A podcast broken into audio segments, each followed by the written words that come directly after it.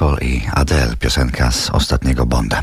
Człowiek z przyszłości, tak nam się przed chwilą powiedziało i coś w tym jest, bo projektant to ktoś związany tajemnicą odnośnie projektu zrealizowanego, bądź jeszcze nie. Więcej to człowiek, który przewiduje przyszłość, ba po prostu ją stwarza. Motoryzacja i urbanistyka to specjalności naszego dzisiejszego bohatera. Do 13 bliskie spotkania RMF Classic. Naszym gościem jest designer Janusz Kaniewski. Co się szykuje, panie Januszu? Troszkę lepszy świat? W jakim kierunku to wszystko idzie? Gdyby tak skrzyżować wizję miasta przyszłości z transportem przyszłości. Na pewno ciekawszy. Ja obserwuję taką ja to sobie nazywam taką amplitudę społecznego zainteresowania wielkimi zmianami, która wydarza się powiedzmy raz na 30 lat początek XX wieku to były wielkie eksperymenty, z których jeden się zakończył katastrofą, jak wiemy, ale to były czasy, kiedy zostało wymyślone właściwie wszystko, z czego korzystamy dzisiaj. Była już telewizja, były domy z klimatyzacją, były windy, było komfortowe życie, była pewna swoboda obyczajów, y, były samochody wygodne. Właściwie ja mógłbym żyć w takich latach 30.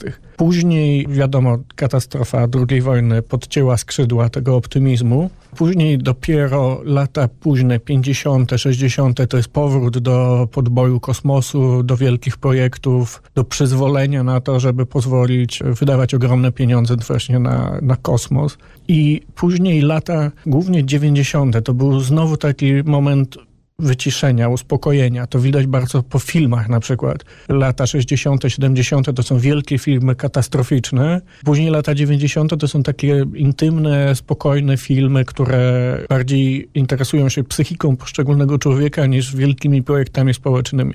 I jeżeli sobie przeciągnę linię, wektor przez te kolejne amplitudy, to mogę się spodziewać, że za 20 lat znowu będzie zapał do wielkich zmian w przestrzeni miejskiej. I to się pomału zaczyna zaczyna. Przez to, że właśnie jest to wypychanie samochodów prywatnych poza, poza miasto i to rzeczywiście się wydarza w Berlinie, w Londynie, tak. E, w Wiedniu. Ludzie rzeczywiście się z tym zaczynają zgadzać i iść na to. O ile dostaną w zamian sprawny, czysty, porządny, e, punktualny transport miejski, najlepiej za darmo. I są do wymyślenia, do pokonania niesamowicie ciekawe i trudne bariery, bo na przykład transport publiczny nie daje, nie zaspokaja potrzeby intymności, czyli oddzielenia się człowieka od człowieka. A taka potrzeba jest zauważalna. Prawda? Jest i się zaczyna pojawiać, tak, ja to widzę w pracach studentów. Tak, żeby zniknąć gdzieś. Żeby zniknąć, tak.